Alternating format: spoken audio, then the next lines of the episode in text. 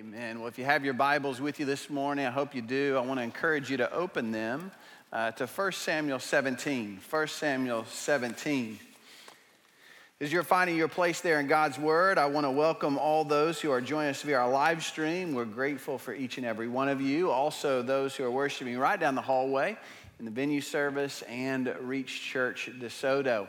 After the service, we'll have an interest meeting for those who want to uh, potentially be a part of the new work we're doing in Paola, Reach Church Paola. And so we'll have a meeting in the pastor's reception room uh, right outside of these doors. Um, Darren Oglesby, our campus pastor, will be there, and I'll be there. We're going to try to answer some questions and give you more information about some of the upcoming events as it relates to Reach Church Paola. So we encourage you to be in prayer about that as we um, do a new work in a new place. We're excited about it. Well, we come to this text, we've been anticipating. We're going to finally kill Goliath this morning, hopefully. Uh, last night, uh, I, no lie, it took me about an hour to get through it. He, Goliath stuck around for a long time. We're going to try to kill him faster this morning. Uh, every time I do this story, he dies. Uh, and praise the Lord, he, he, we kill him every time. Um, you, you, look at this passage, and if there's kind of a description of this passage uh, that I think of in my mind, um, I think of a storm uh, there's this storm that is brewing, and, and uh, right there, there's all this movement. People are moving, people are running, people are scheming. And yet, in the middle of all that chaos and in the middle of that storm, there's one little, one little shepherd boy, and he's unmoved. Uh, everybody else is losing their heads. One guy will literally lose his. But David will not lose his. He's confident. He, he's, he's grounded in the truth of God's word. His eyes are fixed upon his Lord. You know, we, we, the more we're going to study David's life, um, the more I, I, I, start to contemplate the Psalms and uh, which Psalms coordinate to which events. And one of my favorite Psalms, I think, speaks if, if there's a psalm that speaks to the mindset of David in the midst of this battle, it has to be Psalm 27.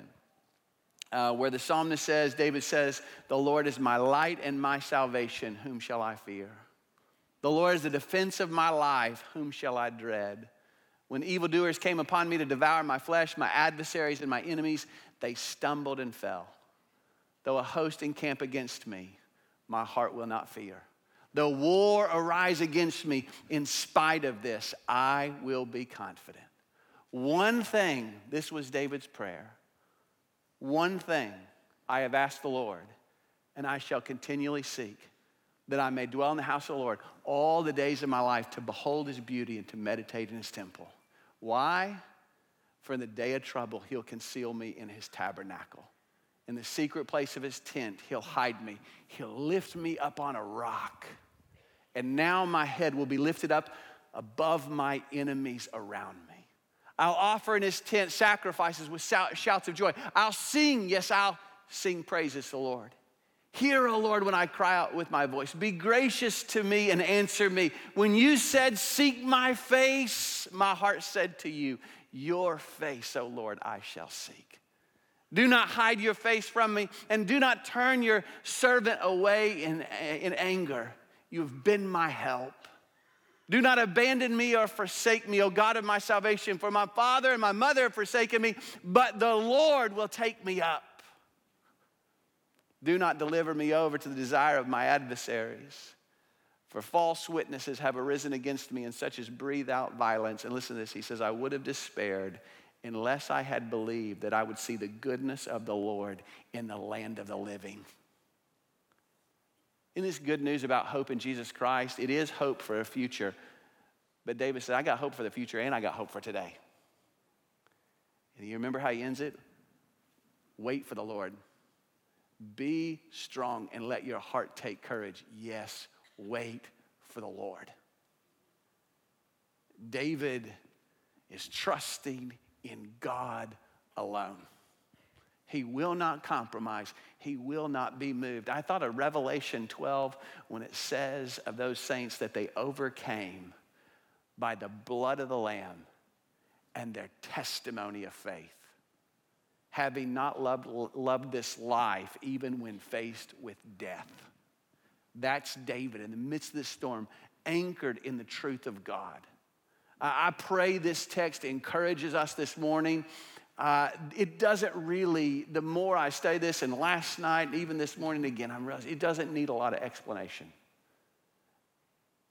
It just needs to be read, just to see the glory of God and His salvation for those who take refuge in Him. We're going to pick up the story in verse uh, 23. David, um, you remember he's been anointed king. Uh, but how will God move him from the pasture to the palace? How's he going to get there? But one thing you'll see with David, he's not maneuvering for success. He, he's not ambitious for leadership. He's just ambitious for the Lord. In every area of David's life, you'll see that he's a servant faithful to his dad, faithful to his brothers, faithful to the king. And as he's faithful, God will, in his providence, orchestrate a situation that he will move David into. And as he moves David into it, all the lessons and the, the, the things that God has developed in him will come into full bloom. It, it, it's just this reminder to me listen, God is, is in the business of developing servants.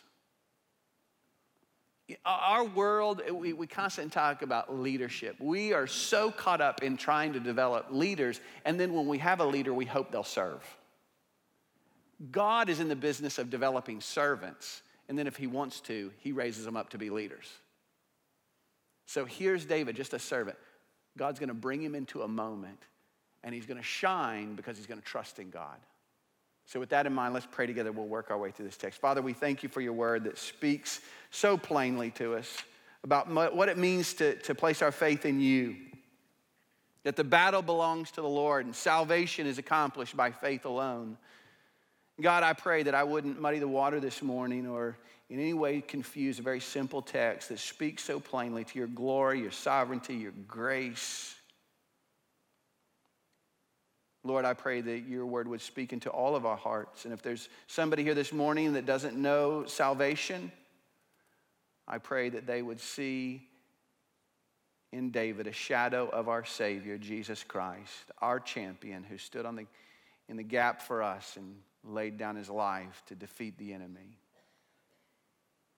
Lord, for those of us that do know you, I pray that we be encouraged. We see in David a hero who models Christ and shows us how to live in a world that's opposed to you. We love you, Lord. We pray this in Jesus' name. Amen. Well, look with me, verse 23. He's gone to meet up with his brothers at the battle line. Verse 23, as he's talking with them, behold, the champion, the Philistine from Gath, named Goliath, was coming up from the army of the Philistines, and he spoke these same words, and David heard them. So Goliath presents the same challenge that we saw last week that here I am, I'm the champion of the Philistine army. Uh, you send somebody out. Who's your champion? Do you even have a champion? But you'll send them out and we'll fight mano a mano. And, and if I win and you guys will be our servants, he wins, then, then we'll be your servants. So, so who's your champion? Send somebody out. And you'll remember Israel's chosen champion was King Saul, and he's cowering in fear. He will not step out onto this, this battlefield. He has no vision of faith. He only sees with his eyes. The Spirit has departed him. So he presents again this, this challenge in verse 24 when all the men of Israel saw the man, they fled from him and were greatly afraid. What a sad picture. Goliath presents himself, and as soon as he comes out, the army of God begins to scatter and to flee. Verse 25, the men of Israel said, Have you seen this man who is coming up? Surely he's coming up to defy Israel. And it'll be that king will enrich the man who kills him with great riches and will give him his daughter and make his father's house free in Israel. And then David spoke to the men who were standing by him, saying, What will be done for the man who kills the Philistine and takes away the reproach from Israel? For who is this uncircumcised Philistine that he should taunt the armies of the living God? So they're running and they kind of say to David, they ask him, have you, have you seen this guy? Have you heard what will be done? And I, I, think they, they present that question. This is the way I see it in my mind. But they present that question because in the midst of all their running, I picture David as standing. They're running, David is standing. Uh, David is awestruck at Goliath, but for a completely different reason than the Israelites. The Israelites are awestruck at, at Goliath because of his sheer size and his, and his weaponry and his, and his armament that he has on. They're awestruck by this great warrior. David is awestruck that this guy would defy God. I think there's a good chance this is the first time David had ever heard anybody defy and mock God. This is the God he loves. This is the God who he has placed his faith in. This is the God who has shepherded him as he's out with his sheep. This is the God who has spoke to him in his word. And here is this uncircumcised Philistine mocking God. And I believe it, it just kind of rises up within David a, a righteous indignation and a, a, holy anger. Listen to me. When, when our world mocks God, there ought to be some righteous anger that burns within us. Mocking our God. And so they tell you, Have you heard what, what will be done? Isn't it interesting? King Saul will pay other people to lay down their life and do what he should do. Throughout this whole story, you see Saul not as a leader who blesses and serves, he's a leader who uses. People are a commodity to him, people whom he uses to step on to advance his own agenda while trying to save his own skin. You'll see in David a leader who serves and lays down his life.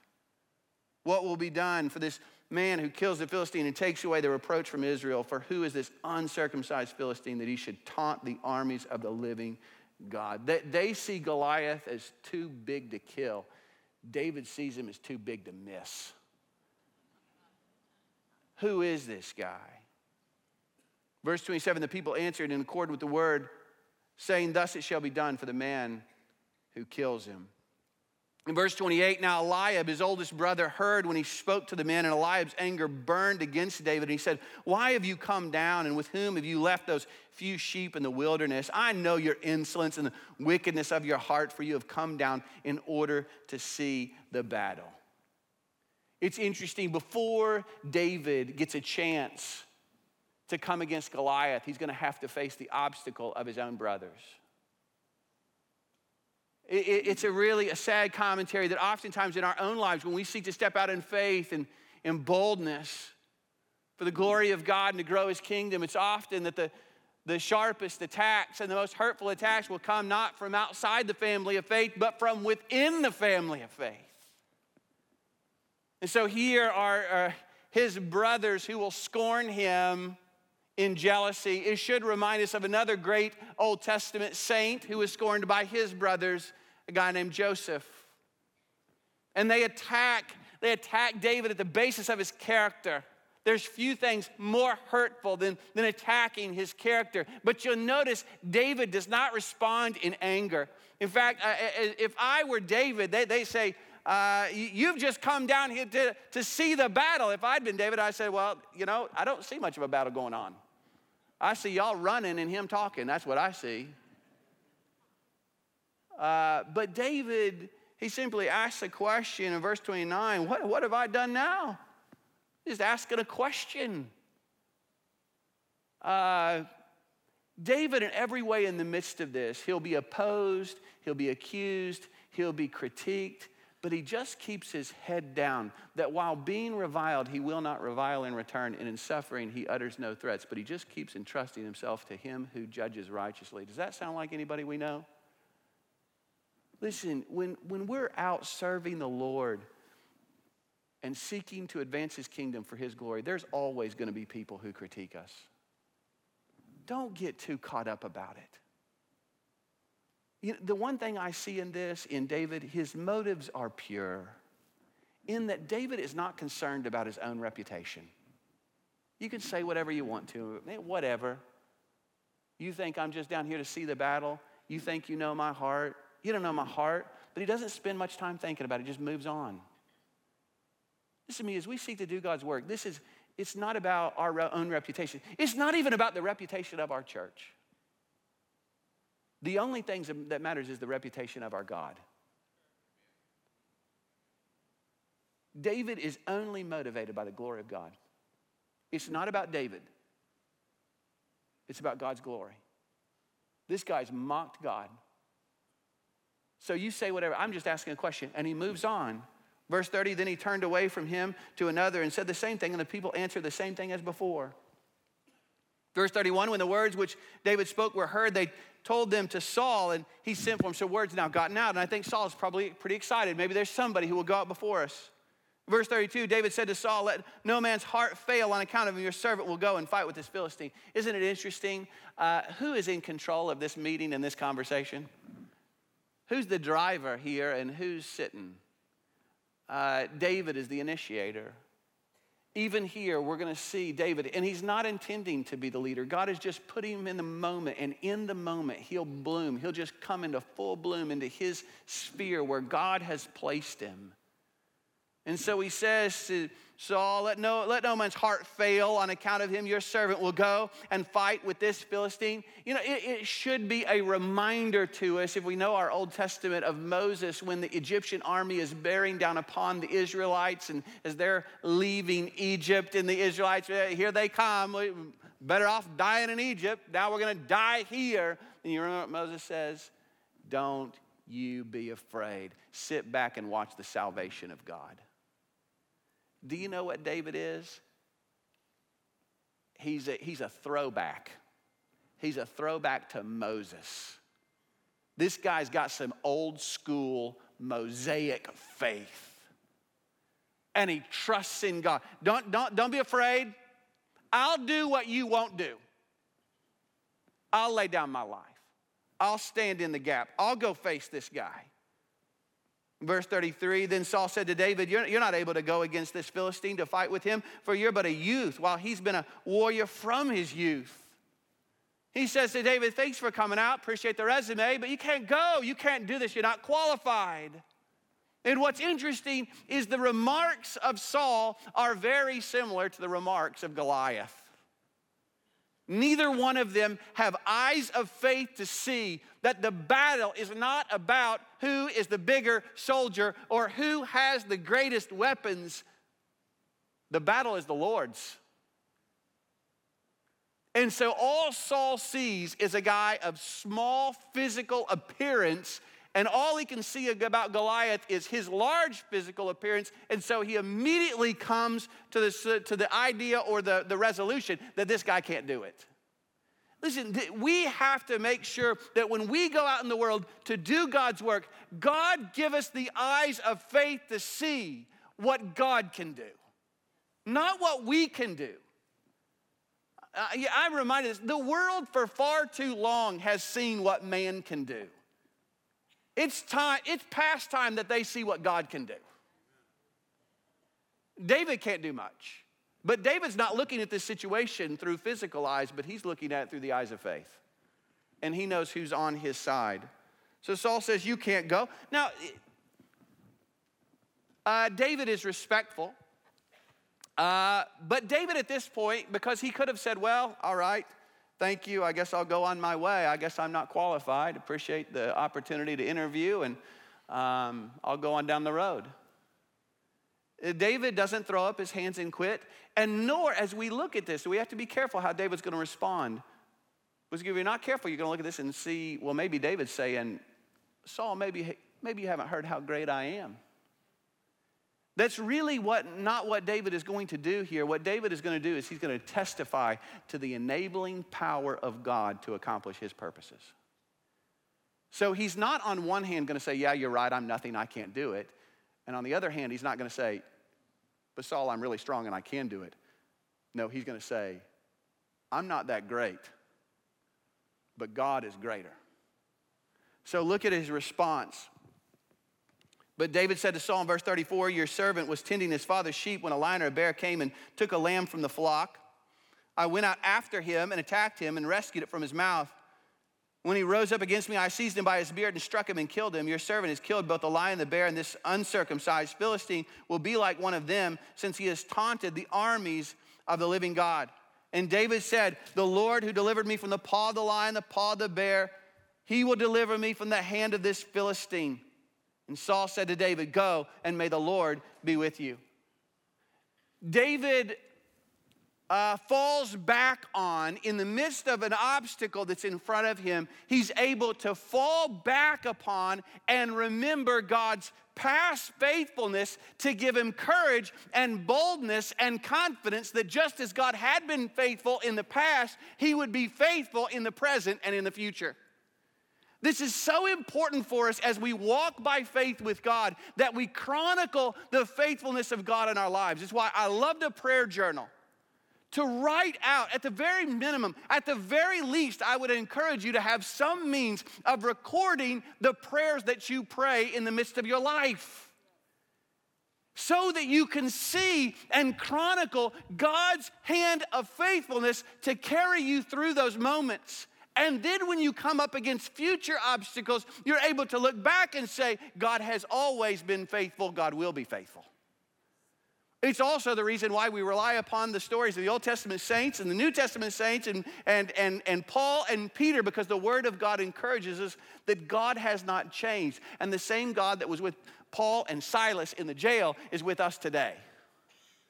And so God's past faithfulness gives us courage and confidence that God will be faithful with us today. And so, really, what David is doing here is he's testifying, he's witnessing before King Saul of God's faithfulness to save by faith alone.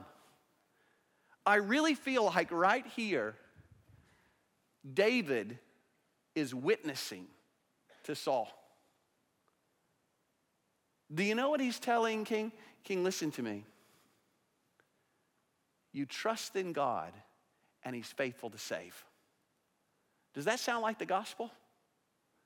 Not that I'm great, but God's really good. You trust in God and he's faithful to save. Now, King Saul's not going to believe. Uh, he's going to tell him, Go and the Lord be with you. And the Lord is with David, and the Lord is not with Saul. But I don't think that what David said caused Saul to say, well, yeah, man, I, I can see a lion, bear, Goliath. Yeah, maybe God can do it, I guess. I don't know. Maybe God is. I don't think he's fully convinced of the faithfulness of God. How do I know that? Listen, if he had been fully convinced that God is able to save regardless of size and strength, he would have gone himself. If he had been fully convinced, if David had said, Listen, I tell you, God's always faithful. God's always faithful to his people. When you trust in him, guys like me can defeat lions and bears when you're faithful to God. If Saul had really believed that, something would have come on in his head and said, David, I, man, you've really encouraged me. That's my job. Well, it's so sad. And, and listen, there's so many people out there. They will be impressed by the faith of other people to trust in God and know His salvation, but they'll never know it themselves. I think Saul was incredibly impressed with David's faith, but he never knew God's salvation because he never trusted in God Himself. This, this is so critical for all of us to hear. You can't live upon the faith of another individual. You got to experience it yourself. So many people, they read about the faith of other people. They see the faith of other people as they trust God and see God's blessing in their life, but they won't do it themselves. The benefit is for those who personally believe, and Saul won't. He won't trust in God. You go, and the Lord, and the Lord be with you. Well, we look on, verse 38. Then Saul clothed David with his garments, put a bronze helmet on his head, and he clothed him with armor. And David girded his sword over his armor, tried to walk, for he had not tested him. So David said to Saul, I can't go with these, for I've not tested them. And David took them off. Interesting part of the story here, and I think this is a credible moment, incredibly significant moment, because what Saul is tempting David to do at this moment is to compromise in the area of faith in God alone. He's saying, David, that's great, you trust God, that's really cool. But you probably ought to put some armor on too. Trusting God, but also carry my sword. Trust in God, but make sure you've got this helmet on your head to protect you. The, the, the greatest obstacle that David faced in this narrative to me is not Goliath, but it was the temptation to compromise in the area of faith in God alone. Because if David takes the armor, you say, well, what, what matter? How, what would it matter? I mean, if he wins, he wins. It's still David and Goliath. Listen, if David wears the armor and he defeats Goliath, then who can take at least some of the credit? Saul. Saul could say, Well, I was generous and, uh, and uh, he won because he took my armor, and yeah, you know, I get some of the credit for participating in this. But God's gonna work it in such a way that there's only one person who will get the credit. There's only one person who will get the glory, God alone. Listen to me. In our salvation, God has worked it in such a way that there's only one person who gets the credit, and that's God alone, by grace alone, in faith in Christ alone. Isn't that awesome? Um, none of us are going to get to heaven someday and say, Boy, look at what I did. It's not faith in anything other than Jesus Christ and Him alone. God is demonstrating the glory of salvation by faith alone, right here in David, who will not compromise. I think it was um, Matthew Henry who said David recognizes that this victory of salvation will not be won by earthly or worldly means, but by faith in God alone. So, David, he tries it out. I can't do this. No, I'm just going to go. And he took what in verse 40? He took a stick in his hand and chose for himself five smooth stones from the brook put them in the shepherd's bag, which he had, even in his pouch, and his sling was in his hand, and he approached the Philistine. He goes down the brook, he's got his shepherd's staff, goes down the brook, five smooth stones. A lot of commentators, a lot of people have written a lot of stuff concerning these five smooth stones. I don't really know. Here, here's the one thing that I have in my mind, the one thought that I have in mind. Just take it for what it's worth. But I think, Dave, listen, if he takes one stone, it would have been a sign of arrogance and self confidence. David is not presuming upon God. But here's what David is saying, I think, by taking five I'll stand out there as long as I can. I don't get him with the first one, I'm gonna reload. I don't get him with the second, I'm gonna reload. But by taking five, I think David is demonstrating there will be no retreat. This is either he dies or I die, but I'm not backing down. It's Shadrach, Meshach, and Abednego. You can do whatever you want to, but we're not going to bow. God can save, that'd be great. If he doesn't, we're not backing down. That's the heart of David right here. This is old school faith, amen? Faith in God alone. Um, Verse 41 Then the Philistine came on and approached David with the shield bearer in front of him. You got the shield bearer. I think David probably had a hard time seeing over the shield bearer. Um, verse 42 When the Philistine looked and saw David, he disdained him, for he was but a youth and ruddy, a handsome appearance, just this little young guy, half his size, just a shepherd. And he says in verse 43 the Philistine said to David, Am I a dog that you come at me with sticks? Sticks referring to a shepherd's staff, meaning you sent a shepherd to fight a professional soldier. How stupid can you be? And look at what it says. And the Philistine cursed David by his gods. Who is his? One of his gods, at least, is Dagon. How'd that work out? The Philistine, verse 40, uh, 44, also said to David, Come to me, and I'll give you the fle- give, give your flesh to the birds of the sky and the beasts of the field. You talk about arrogance. It reminded me, Voltaire, Voltaire said, A hundred years after my death, Christianity will be extinct. A hundred years after Voltaire's death, they took his own printing press and used it to print Bibles. How about that?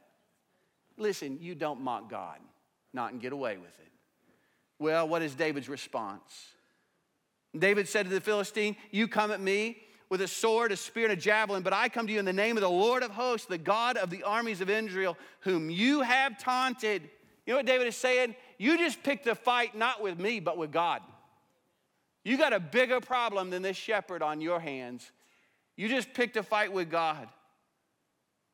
He says in verse 46 This day the Lord will deliver you into my hands. I'll strike you down, remove your head from you. I'll give the dead bodies of the army of the Philistines this day to the birds of the sky and the wild beasts of the earth, that all the earth may know that there is a God in Israel. And that all this assembly may know that the Lord does, not deliver by sword or spear, for the battle is the Lord's, and he will give you into our hands. You know what he's saying? God's about to use you as a sermon illustration. I mean, you talk about Bolton. Can you imagine this? This little shepherd, no armament, just a sling and a stone and a shepherd's staff, standing in front of this invincible giant. This is old school faith. There was a guy named Walt Garrison, played football, Oklahoma State University. Amen. We got some Okies there. We got one out there. Fred's out there. Yeah, great day to be a poke. Go Cowboys. All right. Um, Walt Garrison, 200 pounds, 5'11, went to play uh, football for the great Tom Landry. That's when Cowboys were fun to root for. Um, Tom Landry. And uh, Walt Garrison was a fullback, and they're playing the Chicago Bears. Chicago Bears had a guy on the defense named Dick Butkus. All right, here's old Walt Garrison runs a fullback dive. Butkus picks him up, drives him ground. You ran at Butkus, he took it as an offense to his mama, his daddy, his family. He was mad. Second play, run another fullback dive, picks him up, drives him to the ground. Third play, they run a sweep to the side. Tom Landry was over there who recalled the story, and Butkus slings Garrison to the ground. Garrison jumps up. Butkus runs over to him and says, Boy, you run at me again, I'll bite your head off and eat it.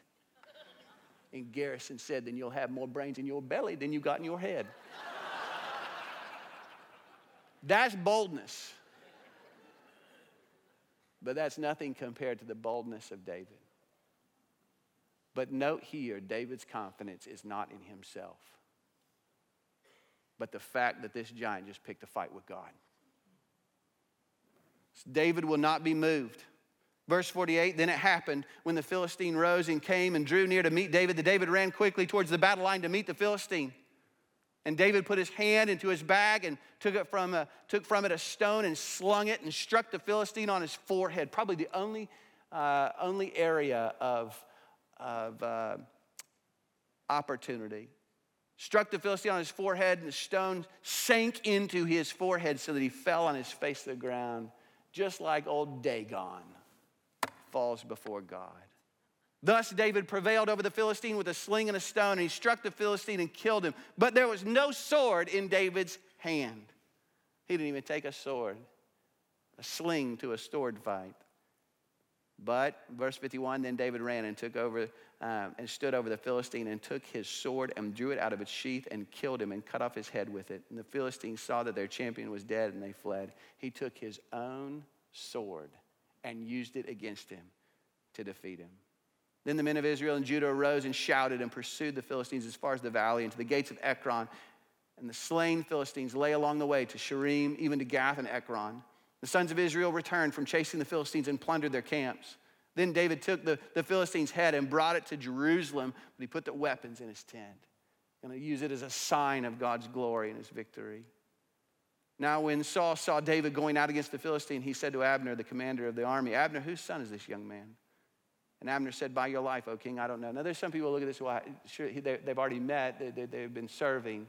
Uh, there's a couple of options here. I, I, I, believe this just demonstrates the fact that Saul, people, he, he, he didn't care about people.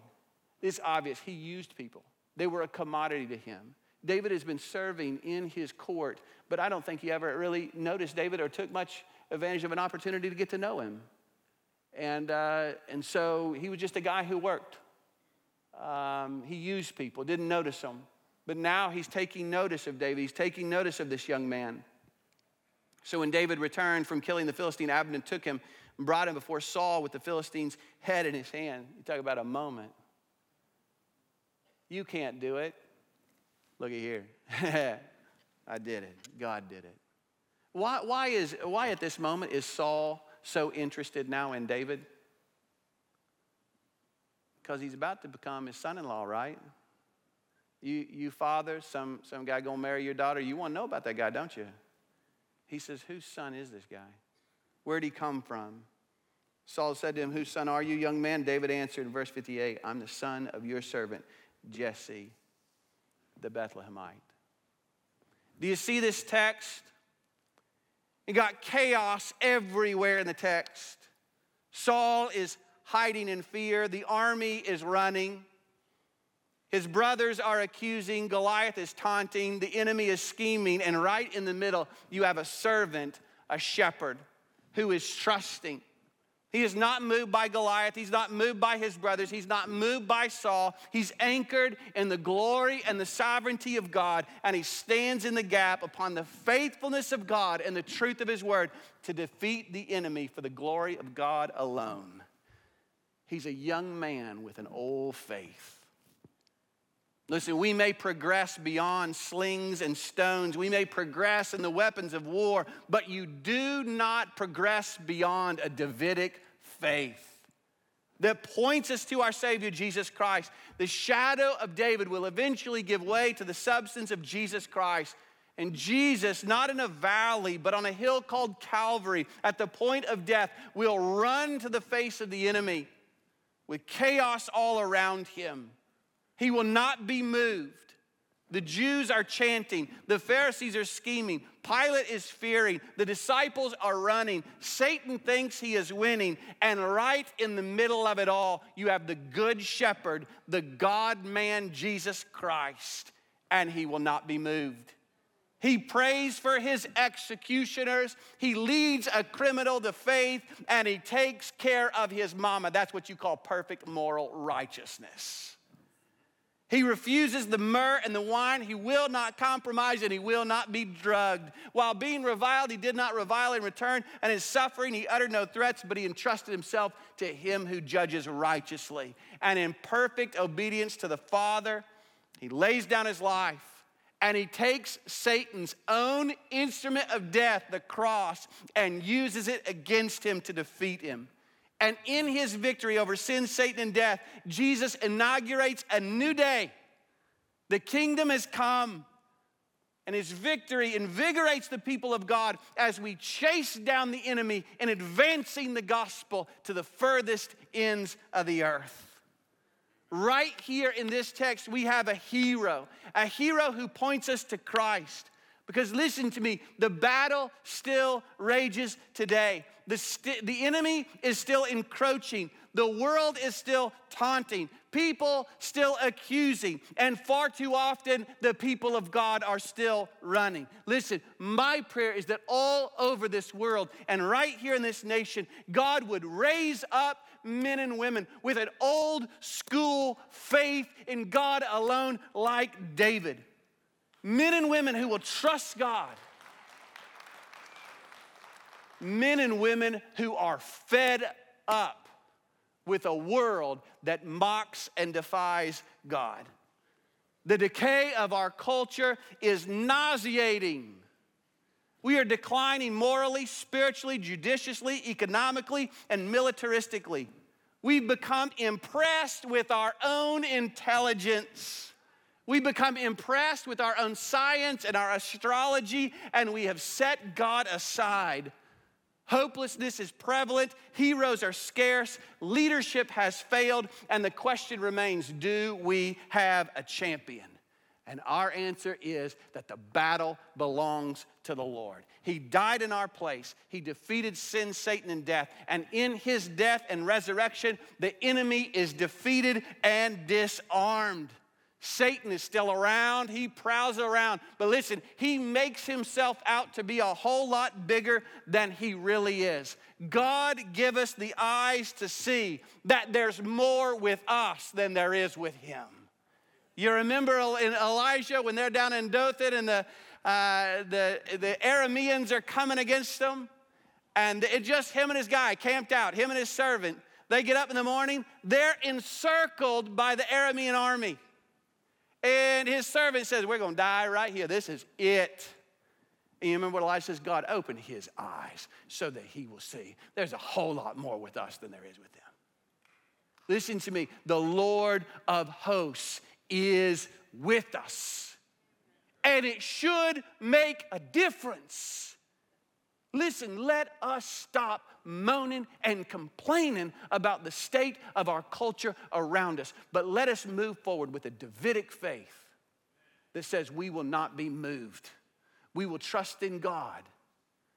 While the world around us is losing their heads, we're anchored in the faith of God's word, the promises of God, and the presence of God. So let us get up every morning and let's go down to the brook of God's word and let's pick up some smooth stones Let's pick up the promises of God. Let's be filled with the Spirit of God. Let's go forward with the confidence of God, knowing the victory is sure because the battle belongs to the Lord. Now, first service, I didn't have time. I had a, I had a hymn. I'm not going to sing it, but this is just too good. This is what's been ringing through my head all week. I have to get the words out because I'm always afraid I'm going to forget them. Stand up, stand up for Jesus. Ye soldiers of the cross, lift high his royal banner. It must not suffer loss. From victory unto victory, his army shall he lead, till every foe is vanquished, and Christ is Lord indeed. Stand up, stand up for Jesus. Listen to this. Stand in his strength alone. Listen, don't listen to the world. They're going to tell you you don't know nothing. You're not that big. You're not that strong. You're not that wise. You're not that intelligent. They, you, that's fine. You can say that. But it's not our strength. Stand in his strength alone. The arm of flesh will fail you. Ye dare not trust your own. Put on the gospel armor, each piece put on with prayer.